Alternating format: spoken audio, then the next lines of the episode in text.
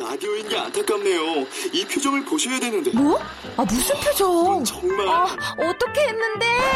KBS 라디오 7개 채널에서 제공하는 최고급 정보들을 사진과 기사, 그리고 영상으로 확인하실 수 있습니다. 읽는 라디오. KBS 라디오 홈페이지 radio.kbs.co.kr.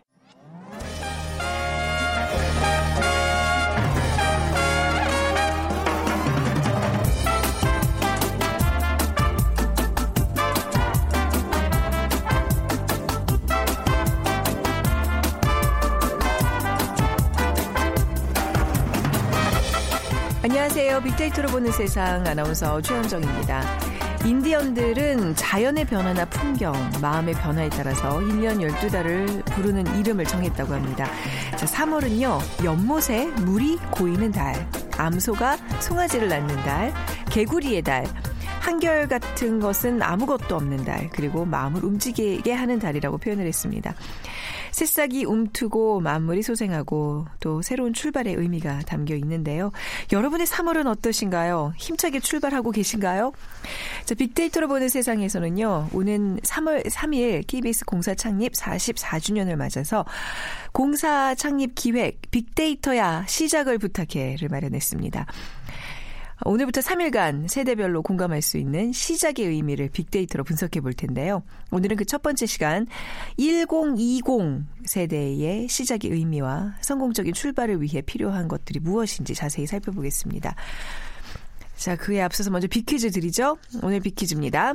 오늘은 1020 세대의 시작에 대해서 얘기 나눠볼 텐데요. 대학이나 직장 등에 새로 갓 들어온 사람을 부르는 순수 우리말이 있습니다. 무엇일까요?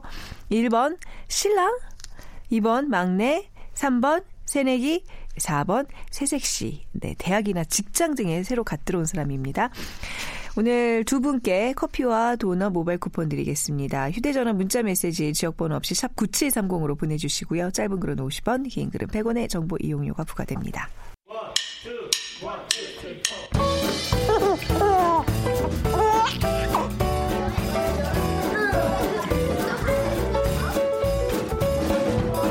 공사 창립기획 빅데이터야 시작을 부탁해.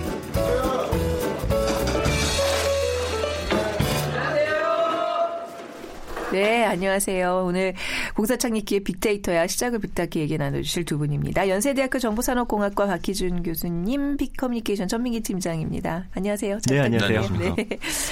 아, 진짜 우리 그 앞서 로고처럼 뭔가 이렇게 시끌벅적, 그렇죠? 시작이라는 단어는 설레고 두렵고 여러 가지 느낌이 있는데 두 분은 시작하면 어떤 느낌이 있는지 좀 들어볼까요? 뭐가 먼저 떠오르는지. 입학 시즌 당연히 생각이 나는데 저 개인적으로는 사실 3월 하면 이제 결혼 기념일이 있어가지고 상당히 부담스러운 달입니다. 매년 시작이 뭔가 삐걱거리면서 뭐 사주긴 사줘야 되겠고. 요즘 많이 힘드시군요. 며칠이에요 결혼 기념일이요? 14일이요. 그래서 2주 앞두고 지금부터 이제 준비를 해야 하는 그런 부담감을 좀 갖고 있습니다. 야, 3월 하면 뭐 결혼 기념일에 그러니까 결혼도 시작이었고 그동안 학교 뭐 이런 것도 다 입학도 3월의 경우 3월이 굉장히 진짜 남다른 의미가 있네요. 전민기 팀장한테는.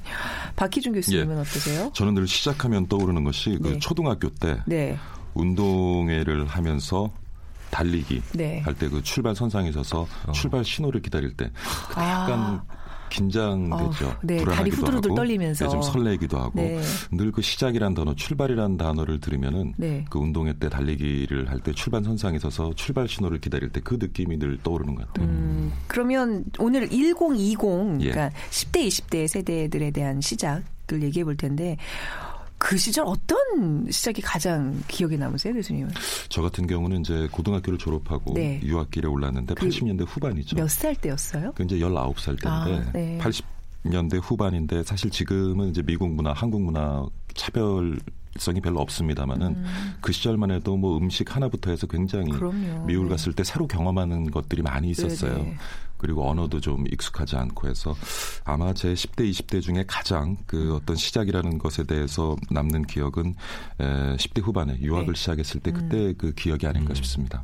저는 이제 초등학교 졸업하고 이제 중학교 입학하기 위해서 준비하던 게 기억이 나는데 교복을 이제 처음 입게 된 거예요. 아, 그래서 교복 세대세요? 교복을 그때 굉장히 작았는데 예를 들어서 뭐 제가 사이즈가 100이었다면 115 정도로 어머니가 3학년 때까지 입어야 된다고 해가지고 사주셔서 그걸 일주일 전부터 막 계속 밤마다 입었다가 벗어놓고 뭐 다리고 막 이래서 그때 기억이 굉장히 새록새록 떠오르면서 어떤 뭐 출발하면 저는 그때의 기억을 잊을 수가 없습니다. 딱 지금 중학교 가는 저희 초등학생들 오늘 내일 계약하잖아요. 그 기분일 거예요. 교복 입었다 벗었다. 네, 맞습니다. 자, 오늘 1020 세대의 시작, 그 의미와 해법까지 좀 알아보는 시간을 가져볼 텐데요. 어떤 키워드들 뽑히나요? 네, 일단 제가 조사를 해봤더니 1020 하면 아무래도 입학을 빼놓을 수가 없더라고요. 3월 하면 입학이라는 단어, 그리고 입학을 하다 보니까 입학 선물에 관해서 또 많이 올라오고 있고, 그러다 보니까 또 새학기 증후군이라는 신조어도 있고요. 버킷리스트, 나로서기, 이런 다섯 개. 나로서기가 뭐예요? 나로서기라는 건 이제 뭔가 새 출발하는 데 있어서 계속 부모님들에게 의지하고 뭔가 이렇게 그런 속박당하고 이런 것에서부터 나 홀로 이제 대학생들 주로 이 단어를 쓰는 건데 나로서 한번 제대로 주체적으로 서보자 뭐 이런 단어가 많이 떠오르더라고요. 그래서 홀로서기가 아니라 나로서기라고. 예, 어떻게 보면 약간 좀 씁쓸한 현실도 담겨 있는데 대학교 가서 뭔가 희망적인, 뭐 저희 때는 캠퍼스를 뭐 거닐면서 소개팅도 하고 뭐 책도 보고 그랬다면은 들어가자마자 나로서 서가지고 내가 이 삶을 어떻게 살아갈 것인지에 대해서 고민하는 그런 좀 부정적인 그런 분위기의 단어입니다. 망망대해 혼자 떠 있는 그런 정말 불안한 그 상황을 그대로 표현해주는 키워드인데요. 자, 1020 시작과 관련된 첫 번째 키워드부터 볼게요. 입학. 부터 볼까요? 네, 내일 입학시키는 학교들이 많겠죠? 많죠? 대부분 다 하는 거죠, 내일. 그래서 이제 빅데이터로 입학이란 단어를 넣었을 때 보면 연관어들이 떠오르는데 참 재밌습니다. 요즘에는 아무래도 새로운 뭐 선생님, 친구들을 만나야 되다 보니까 요즘 젊은 친구들은 패션, 입학 패션 이런 게 상당히 관심이 많더라고요. 아니, 교복 입고 가는데 무슨 근데 뭐 또 교복도 세세하게 그럼요. 예, 뭔가 좀 변화를 주잖아요. 굉장히 요즘 타이트한 게 또 유행이더라고요. 아, 그래요? 그래서 저희 때 그 아주 쫄쫄이 바지라 그러나요? 그게 유행이었었는데. 맞습니다. 그거고요. 입학식 룩, 그 교복인데 이게 또 파는 회사마다 조금씩 다르대요. 그래가지고 어디 교복을 구입할 것인지 뭐 이런 거부터 해가지고 그다음에 준비물, 담임 선생님, 친구, 다이어트. 이 단어가 요즘에는 또 젊은 친구들, 학생들이 그 입학 전에 다이어트를 그렇게 한다고 합니다. 첫인상을 좀 예쁘게 보이고 싶어서. 공부하려면 이 체력 싸움인데 무슨 다이어트예요. 많이 먹고 공부 열심히 해야죠. 안 그렇습니까, 교수님? 맞습니다. 예, 그 이제 내일 또 대학 입학식은 지난주에 좀 많이들 치러졌고요. 이제 초중고등학교 입학식이 다음 주, 이번 주에 있는데 저 같은 경우는 그 중학교 입학식이 기억에 나요. 제가 중2 때 이제 교복 자율화가 됐어요. 그래서 중1 때까지는 그 이전에 검은색 교복 있죠. 그 교복을 입고 입학식을 치렀는데 요즘에 이제 입학식 패션 조금 전에 말씀을 하셨지만 그때는 이제 다 같은 교복을 입고 있기 때문에 뭐 그때 시계가 저는 기억에 나요. 그러니까 초등학교를 졸업하고 이제 중학교 입학을 하면서 주변 지인들이 그 시사의 전자시계. 맞습니다. 그렇죠. 시사에 저 아직도 있어요. 그거. 그래서 이제 뭐 전자시계만 있는 것이 있고 특히 이제 계산기가 또 달려 있는 시계가 있었는데 되게 비싼 거였는데. 예, 그것이 굉장히 그 학생들 사이에는 선호하는 시기였어요. 그리고 기억하시겠지만 N사와 P사의 운동화가 있었어요. 저는 같은 세대세요. P사가 뭐지? N사는 알겠는데 아무튼 네, 지금은 이제 그 브랜드가 바뀌었는데 그래서 N사와 P사의 그 운동화가 있었고 이 교복의 기장이 길다 보면 약간 가려져서 모방한 제품들이 많이 있었어요. 맞습니다. 그래서 그때는 사실 이제 패션이라고 하면은 시계하고 신발이었기 때문에 그걸 가지고 이렇게 좀 뽐내기도 하고 그랬던 기억이 나네요. 저도 저 기억 갖고서 이제 사촌 동생 중학교 간다고 해서 전자시계를 사줬는데 안 차고 다니더라고요. 유행이 뒤처진 아이템이에요. 그렇더라고요. 아니, 그러면 입학을 하면 이제 새로 사고 준비해야 되는 것들이 있는데 요즘은 뭐 맞춤형 소비가 트렌드라면서요. 이건 뭐예요? 그렇습니다. 이제 경기 불황이 계속되다 보니까 남에게 잘 보이기 위한 과시형에서 자기 만족을 위한 가치 중심형으로 뭐 지난 해부터 계속 떠오르는 그런 키워드인데 그 자신의 개성을 드러내면서도 실속을 챙길 수 있는 소비자 맞춤형 브랜드가 지금 각광을 받게 되면서 이런 게 입학과도 이제 맞물리고 있는 건데요. 그 입학 시즌 앞두고서 신학기 시장을 노리는 기업들이 이런 맞춤형 소비 트렌드를 적극 반영하고 있다고 합니다. 그래서 뭐 아이들의 학습 효율, 성장 속도까지 고려한 그런 뭐 제품도 있고요. 학부모와 학생의 마음을 동시에 사로잡겠다는 전략을 갖고 만들고 있는데 네. 그 예를 들면 뭐 간단한 게 이런 것들이 있습니다. 그 사이즈 조절 기능이 있어가지고 맞춤 교복 같은 핏을 제공하는 학생복이 요즘 인기라고 하고요. 가구, 의자, 예전에 책상 같은 거 초등학교 때 썼으면 중학교 갈 때 또 바꿔줘야 됐었는데 네. 요새는 의자가 뭐 높낮이가 다 조절이 되고 그렇죠. 책상도 그렇고요. 네. 뭐 그러면서 의자도 그렇고 가방도 그렇고 나만의 스타일로 선택할 수 있는 지금 폭이 상당히 넓어지고 있고 네. 효율성도 좀 높아졌기 때문에 부모님들 입장에서는 물론 그때 가서 또 새 거 사달라고 조를 수도 있겠지만 네. 어쨌든 폭넓게 쓸 수 있는 제품들이 지금 트렌드로 자리 잡고 있습니다. 이 맞춤형 소비라는 게 뭐 쉽게 얘기하면 옷이고 가구고 줄였다 늘렸다 할 수 있는 그렇죠. 그런 거군요. 네. 입학 준비물이 예전과 좀 많이 다른가요? 아까 말씀드렸지만 예전에 이제 입학 준비한다면 일단 책가방부터 사잖아요. 네. 그래가지고 그 안에 뭐 철제 필통 넣고 네. 그다음에 뭐 노트 넣고 뭐 여러 가지들 준비했는데 요즘엔 학생들이 가방 이런 것보다도 이제 옷에 더 패션을 더 많이 신경 쓴대요. 그 해석이 좀 시종일관 패션이네요. 예, 그래서 요즘 친구들 같은 경우는 딱 뭔가 첫 만남에서 네. 어떤 본인의 나 이런 사람이다 보여줘야지만 네. 친구들 사이에서도 또 이제 주도적인 역할을 할 수 있다라는 그렇기 때문에 요즘 아이들 화장도 많이 하거든요. 그래서 여학생 같은 경우는 뭐 초등학교 고학년 때부터 화장을 그래서 그 1020에 패션을 넣었을 때 화장이란 단어도 떠오를 정도니까 자기 가꾸기에 상당히 관심이 많더라고요. 그 정말 진정한 패션이 어떤 건지 좀 교수님 좀 듣고 있는 1020 세대들을 위해서 한 말씀 해주세요. 네. 글쎄요, 뭐 신은 속을 보고 사람은 겉모습을 본다 말도 있듯이 참 그 새 학기에 이제 친구들을 만나고 선생님을 만날 네. 때 어떻게 첫인상을 만들어가느냐가 굉장히 중요하기도 해요. 그리고 네. 대부분 한 누군가를 만나서 한 6초 안에 네. 그 상대에 대한 어떠한 그러한 인상이 형성된다고 하니까 물론 이제 전혀 신경을 쓰지 않을 수는 없겠습니다만은 네. 아무래도 그 학생들의 본분이 공부인 만큼 지나치게 또 패션에 신경 쓰는 건 좀 문제인 것 같고요. 네. 근데 저희 때 같은 경우에는 사실 뭐 옷보다는 그 머리를 가지고 많이 신경을 썼어요. 예, 그래서 제가 초중고 등학교 때는 포마드라는 제품을 썼습니다. 아니 교수님은 아까부터 도대체 어느 시절 사람이에요? 네. 포마드가 교수님 세대에 있었다고요? 예, 포마드 제가 초등학교, 중학교 시절에는 포마드라는 제품이 있었고요. 저는 젤인데 젤. 예. 그래서 이제 고등학교에 가면서 웰라폼이라는 제품이 나옵니다. 약간 치약처럼 생긴 예, 웰라폼이라는 제품이 나오고 그다음에 이제 여러분들이 이제 익숙한 이제 무스, 젤이 등장을 요즘에는 뭐 왁스를 많이 씁니다만. 맞아요. 예. 그래서 상당히 우리 때는 사실 그렇게 뭐 여유가 많던 시절이 아니었기 때문에 동백기름은 안 바르셨어요?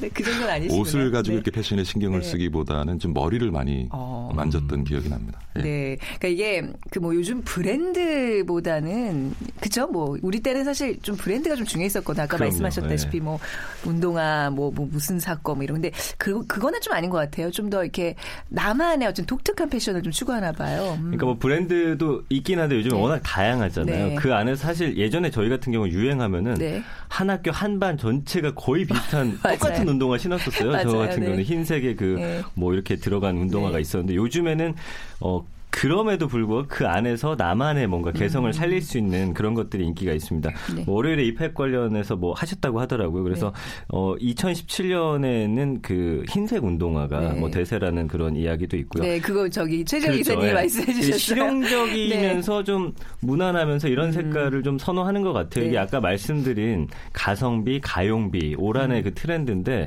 여기에 맞춰가는 것 같습니다. 그러면서 새 학기 뭐 대학생들 같은 경우는 뭐 여러 가지 이제 옷 같은 거 상당히 많이 사고 있고요. 요즘에 워낙 그 편집샵이 많기 때문에 유행이라기보다는 어떤 옷이 나한테 가장 잘 어울리냐를 찾는 친구들이 많고요. 그다음에 여학생들 같은 경우는 그 조금 여학생 중에서도 좀 걸크러쉬라고 해가지고 약간 좀 언니지만 좀 세 보이는 약간 이런 패션을 좀 선호한다고 합니다. 네. 그 흰 운동화 얘기가 나왔으니까 그런데 사실 그 88년입니다. 88년 초에 그 더티 댄싱이라는 영화가 있었어요. 그렇죠. 예, 거기에서 그 주인공이 흰 운동화를 신는데 사실 그 이전에는 우리가 양말을 신지 않고 운동화를 신는 거는 상상을 못하던 시절이었는데 88년도에 더티 댄싱이 이제 국내 소개가 되면서 그 주인공이 신은 그 흰 천으로 된 운동화를 맨발로 신는 것이 굉장히 유행을 했었어요. 청바지 짧게 입고요. 예, 네. 그러면서 이제 조금 흰 운동화가 그전에는 사실 흰 운동화라는 거 아까 가성비 얘기를 하셨지만 네. 자주 또 빨아야 되고 그래서 사실 굉장히 신기가 불편하죠. 네. 예, 근데 그때부터 흰 운동화가 유행하기 시작했던 그런 기억이 납니다. 그때가 그 분기점이었나요? 예. 흰 운동화로 바뀌었는데. 예, 양말을 안 신고 흰 운동화를 신는. 예. 버틸 땐 신. 정말 주말의 명화에서나 우리가 볼 묵직한 영화들을 지금 얘기들을 해주고 계십니다. 우리 지금 첫 번째 키워드밖에 안 했네요. 두 번째 키워드로 좀 얼른 좀 넘어가 보겠습니다. 입학 선물. 네. 네, 그러니까 올해 현재까지는 이제 새학기와 관련해서 선물이 두드러지게 나타나고 있어요. 그래서 졸업 선물에 비해서 입학 선물 같은 경우는 학교 생활과 관련된 물품들이 많더라고요. 그래서 매년 입학 선물 1위가 가방이고요. 네. 올해도 역시 이제 가방. 저희 때도 이제 가방이 가장 인기였고 운동화 뭐 이 정도였는데 요즘에는 이제 노트북을 사달라는 학생들도 또 많다고 합니다. 네. 반면에 카메라. 예전엔 카메라 선물도 많이 해줬었는데 요즘엔 카메라 인기는 좀 떨어지고 있고요. 대학 신입생을 위한 뭐 팁을 보면은 새학기 선물로 노트북을 고를 때 무조건 좀 가벼운 제품을 선물하라. 뭐 그렇죠. 들고 다니려면. 스마트폰이 제일 인기가 많지 않나요? 스마트폰 역시 인기 선물 순위에 빠지지 않는데 스마트폰은 요즘에 또 없는 학생들이 없다 보니까 몇 년 전까지만 해도 스마트폰 사주는 게 1위였는데 요즘에는 스마트폰은 워낙 보급률이 높다 보니까 순위에서 조금 떨어지고 있습니다. 그 가방하면 또 우리 때는 왜 좀 딱딱한 가방 해가지고 시험 볼 때 가운데로 딱 올려놓고 시험 보고 그러지 않으셨어요? 맞습니다. 예. 옆으로 직사각형. 네. 그래서 이게 잘 서야 돼요, 가방이. 지금처럼 꿀렁꿀렁한 가방 들고 다니면 안 돼요. 네. 아니, 그 새학기 선물로 요즘 정말 가방이 있잖아요. 네네. 굉장히 고가의 그 초등학교 입학 선물로 막 주고받고 하던데 어떤 가방이 인기인 거예요? 그러니까 요즘에 트렌드가 어떠냐면은 비싸려면 아예 비싼 거 쓰고요. 네. 가성비 따지는 분들은 아예 가성비 따지거든요. 그래서 최근 그 일본 초등학생들이 메고 다니는 아주 고가면서 튼튼한 가방이 엄마들 사이에서 인기를 끌고 있다고 해요. 대충 뭐 얼마 정도 하는데 이렇게 좀 사회적 문제까지. 저도 가격은 알아보진 않나 한 60만 원 정도에서 100만 원 정도로 알고 있고요. 참 미쳤습니다. 예. 특히 이제 책가방의 경우는 3년 동안 평균 구매액이 이제 2배로 뛰면서 비싼 가방 사주는 게 조금씩 트렌드로 잡혀가는 것 같아요. 그리고 초등학생의 책가방 고를 때 이제 가장 중요하게 생각하는 게 요새는 역시 디자인을 빼놓을 수가 없습니다. 그러면서 가벼우면서 실용적이어야 하고 편안해야 되고 뭐 이런 거거든요. 그래서 이런 뭐 경기 불황이긴 하지만 왕자나 공주처럼 귀하게 키우는 골드키즈가 늘어나면서 프리미엄 상품군 매출이 지금 계속해서 올라가고 있다는 그런 분석입니다. 네, 저희는 어렸을 때 그런 거 비싼 거 메고 다니면 너희 납치당한다고 부모님이 맞아요. 그 비싼 거 절대 안 사주셨거든요. 혹시 교수님도 그런 경험 없으신지요? 네. 선물 고를 때 어떻게 바람직한 선물은 어떤 선물이라고 생각하세요? 글쎄요, 뭐 제가 아직 제가 이제 40대 후반인데 저희 때만 해도 그 공부하는 데 필요한 학용품을 주로 선물을 했었죠. 그런데 최근에 보면은 앞서서 이제 패션이 입학 관련되는 연관 단어로 제일 상위 순위에 있는 것처럼 최근에는 뭐 옷이라든가 여러 가지 학생들의 패션 관련되는 그런 선물들을 많이 하는 것 같아요. 네. 자, 이제 우리 세 번째 키워드로 가보겠습니다. 뭐였죠? 아까? 새학기 증후군입니다. 그러니까 낯선 교실, 새로운 친구, 이 적응하는 과정에서 스트레스를 느끼는 학생 또 학부모가 상당히 많다고 해요. 그래서 학교 갈 시기가 되면은 감기 잘 걸리고 배 아프고 머리 아프고 이런 이상한 버릇을 반복하면서 어떤 두려움과 중압감 때문에 이 스트레스를 받는 학생들, 그러면서 면역 체계가 무너진 학생들이 상당히 많다라고 해요. 그래서 실제로 학부모 10명 중 7명이 부모님이 이게 새학기 증후군에 많이 시달리시더라고요. 그래서 자녀의 새 친구, 담임 선생님 관계, 학업 스케줄 관리 이런 게 스트레스의 주 원인으로 드러나고 있는데 이유를 보면은 그 요즘에는 친구들도 학부모들이 이렇게 만들어준다고 하더라고요. 그래서 뭐 학교에 잘 나가지 않다거나 일을 갖고 있는 학부모들은 또 그 커뮤니티에서 좀 소외되는 경우가 있기 때문에. 우리 아들은 친구가 없어요. 그래서 엄마끼리 연락을 주고받고 이렇게 교류가 있어야지 아이들이 더 친해지거든요. 네.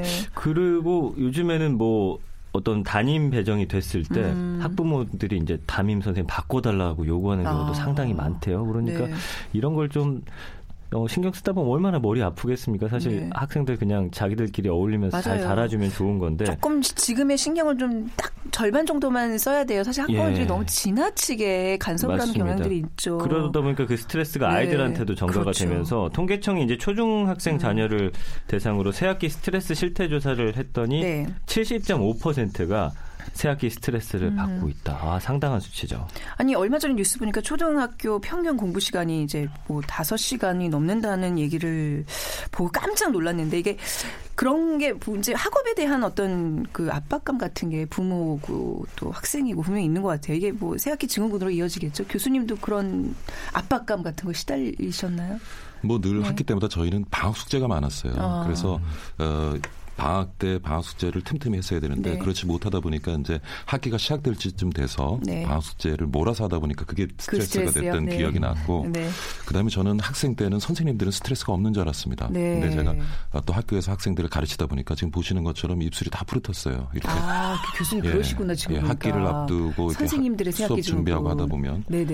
예, 그래서 저는 그 학생들만 방학을 기다리고 네. 선생님들은 방학을 원치 않은 줄 알았는데 제가 그 반대 입장 이 되니까 오히려 학생보다 선생님들도 네. 굉장히 그 새학기 증후군에 좀 시달리는 것 같아요. 우리가 이제 이런 새학기 증후군 하면 학생들의 어떤 입장만 생각했는데 부모님 네. 또 우리 교수님 지금 산 증인이시네요. 저도 3월 9월에는 항상 그 몸 상태가 좋지 않은 거예요. 그러네요. 예. 선생님들. 네. 자, 새학기 증후군 어떻게 해결할 수 있을까요? 일단 뭐 부모님들 같은 경우는 네. 이게 워낙 지금 문화 자체가 그렇게 흘러가고 있기 때문에 학부모들 사이에서 좀 공감대가 형성돼서 조금은 좀 풀어줘야 되지 않을까 싶기도 하고요.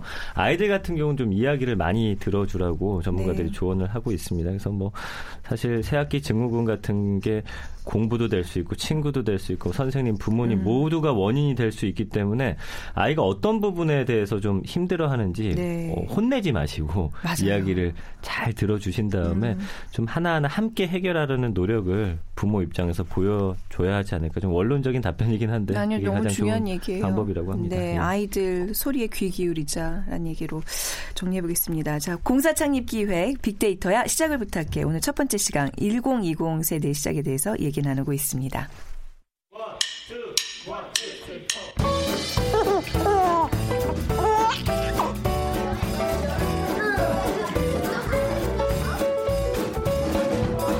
공사 창립 기획 빅데이터야 시작을 부탁해.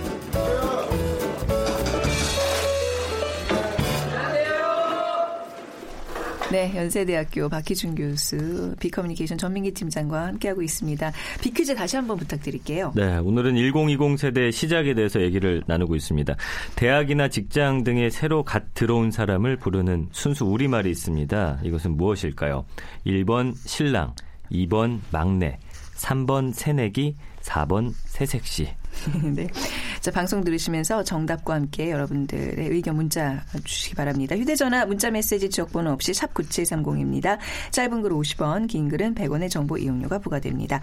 자, 1020 세대의 시작을 요약할 수 있는 5가지 키워드 뽑아보고 있는데요. 이제 네 번째 키워드로 가보겠습니다. 네, 버킷리스트입니다. 그래서 고등학교, 대학교에 입학한 신입생들 사이에서 대학교 때 꼭 해봐야 할 것이라는 버킷리스트를 만드는 게 요즘 좀 트렌드라고 하고요. 네. 스펙 쌓기에 여념이 없긴 한데 그 안에서도 꼭 하고 싶은 것들을 하기 위해서 노력하는 학생들이 많다고 합니다. 네. 그래서 몇 년 전부터가 이 버킷리스트라는 단어가 인기를 끌기 시작하면서 뭐 대학교 때 꼭 해봐야 할 것들 뭐 인터넷에 이런 거 쳐보면 상당히 많이 올라오고 있거든요. 그래서 이거를 정해서 하는 학생들이 많이 늘고 있다라는 거죠. 신입생들은 버킷리스트에 뭐가 담겨 있을까요, 교수님? 뭐가 있을까요? 이성 친구? 그럴 수 있죠. 뭐, 네. 미팅하기, 네. 친구들과의 여행, 맞습니다. 네. 그다음에 장학금, 네. 다 하시네. 네, 네. 아닐까요? 네. 장학금은 없는데 어쨌든 네. 대학생들이 공통적으로 네. 답한 버킷리스트 역시 여행이었고요. 네. 가고 싶은 여행지도 보니까 유럽, 아프리카, 일본 이런 곳으로 다양했고, 근데 이제 여행이 뒤따르는 고민은 아무래도 경비 마련이겠죠. 그래서 청춘들의 버킷리스트에서 아르바이트도 또 꼭 끼어 있다고 합니다. 그리고 아까 말씀해 주신 대로 이성 친구 사귀기, 이 설문에서도 미팅 나가기, 뭐 캠퍼스 커플, 연애에 대한 로망이 담긴 답변도 좀 많이 나왔고요. 네. 그 이후에는 이제 역시나 또 외모 가꾸기입니다. 염색, 탈색하기, 운동하기, 머리 자르기, 다이어트, 뭐 볶음 만들기 이런 것도 있고요. 성형도 또 그 리스트에 많이 들어간다고 합니다. 네, 또 굉장히 현실적인 내용들도 많이 있다면서요. 네, 그래서 뭐 이런 것들은 그냥 학생들이 예를 들어서 뭐 늦잠 자기, 아무것도 안 하기, 귀뚫기 이거 저희 때도 많이 했거든요. 여학생들한테 중요한 일이에요. 그렇죠. 네. 뭐 매일 놀기, 술집에서 술 마시기, 한강에서 치킨 먹기, 네. 클럽 가기, 그다음에 새벽에 PC방 가기, 심야 영화 보기 뭐 이런 것들. 재밌네요. 아주 구체적이네요. 네. 그래서 대학생이 된다고 꼭 장밋빛 인생이 펼쳐지는 거 아니기 때문에 네.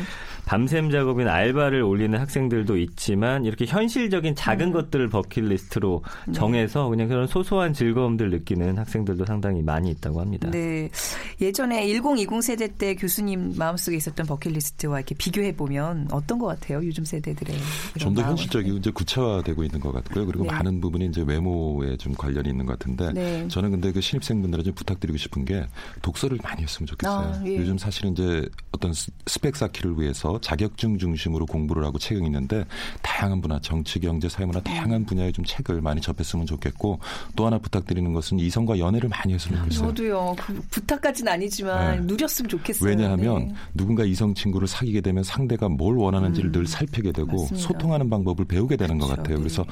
우리가 전에도 보면 연애 잘하는 친구들이 또 나중에 잘 살아요. 그게 결국엔 그 과정에서 누군가 소통하는 방법을 배우고 상대편 입장에 서보려고 노력하는 네. 그런 시간을 갖는 것 같은데 그래서 저는 독서와 연애를 대학생 신입생들한테 좀 꼭 권하고 싶습니다. 맞습니다. 전적으로 공감하는 게 저도 이제 왜 방송 일이 뭐 꿈이에요 이렇게 이제 와서 묻는 친구들 있잖아요. 네. 뭘 하면 좋을까요? 이렇게 저한테 문의를 하면 저도 똑같은 얘기예요. 많이 읽고 많이 경험하고 연애를 많이 하라고 이 사람과의 이 정말 커뮤니케이션의 어떤 집약 체잖아요. 그 연애 그 과정이요. 맞습니다.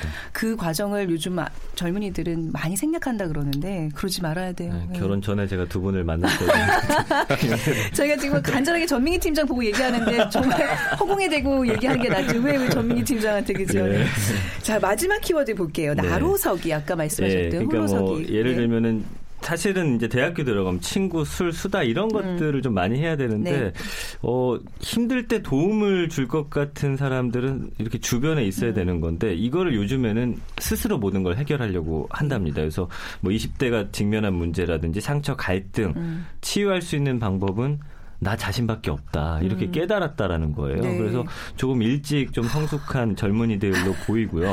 도가 텄네요, 벌써. 네, 예. 어떤 이 사회적인 무게감 그리고 뭐 어떤 이런 벽 같은 걸 만나면서 스스로 야 결국에는 이거 헤쳐나갈 건 나 스스로밖에 없다. 이렇게 좀 깨닫고서 일찍부터 좀 그런 걸 준비하는 학생들, 그다음에 외부의 도움이라든지 조언 이런 걸 이제 바라지도 않는다고 합니다. 네. 그래서 스스로를 인정하고 나아간 어떤 홀로서기 열풍이고요.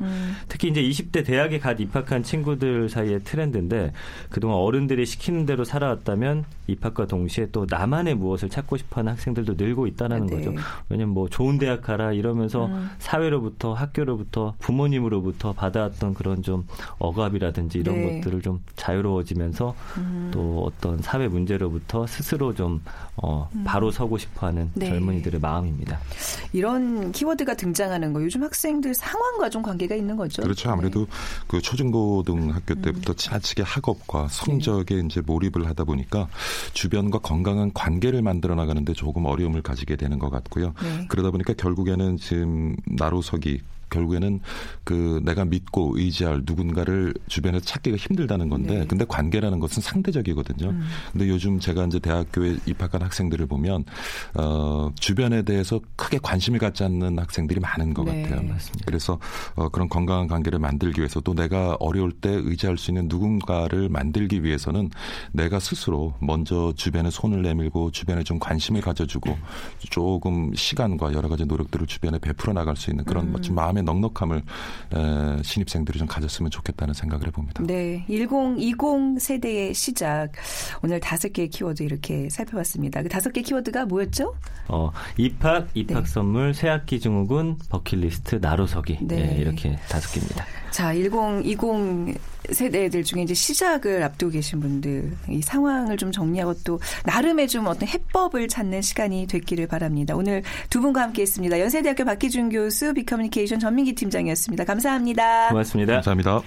자, 오늘 퀴즈 정답은요. 3번 세네 얘기입니다. 홈페이지에 올려놓을게요. 확인해 주시기 바라고요. 빅데이터로 보는 세상에서는요. KBS 공사 창립 44주년을 맞아 마련한 공사 창립 기획 빅데이터야 시작을 부탁해. 오늘 첫 번째 시간 1020 세대의 시작 살펴봤습니다. 내일은 두 번째 시간 공사 창립 기획 빅데이터야 시작을 부탁해 3050 세대의 시작에 대해서 알아보도록 하겠습니다. 내일 오전 11시 10분에 다시 찾아뵙겠습니다. 지금까지 아나운서 최현정이었습니다. 고맙습니다.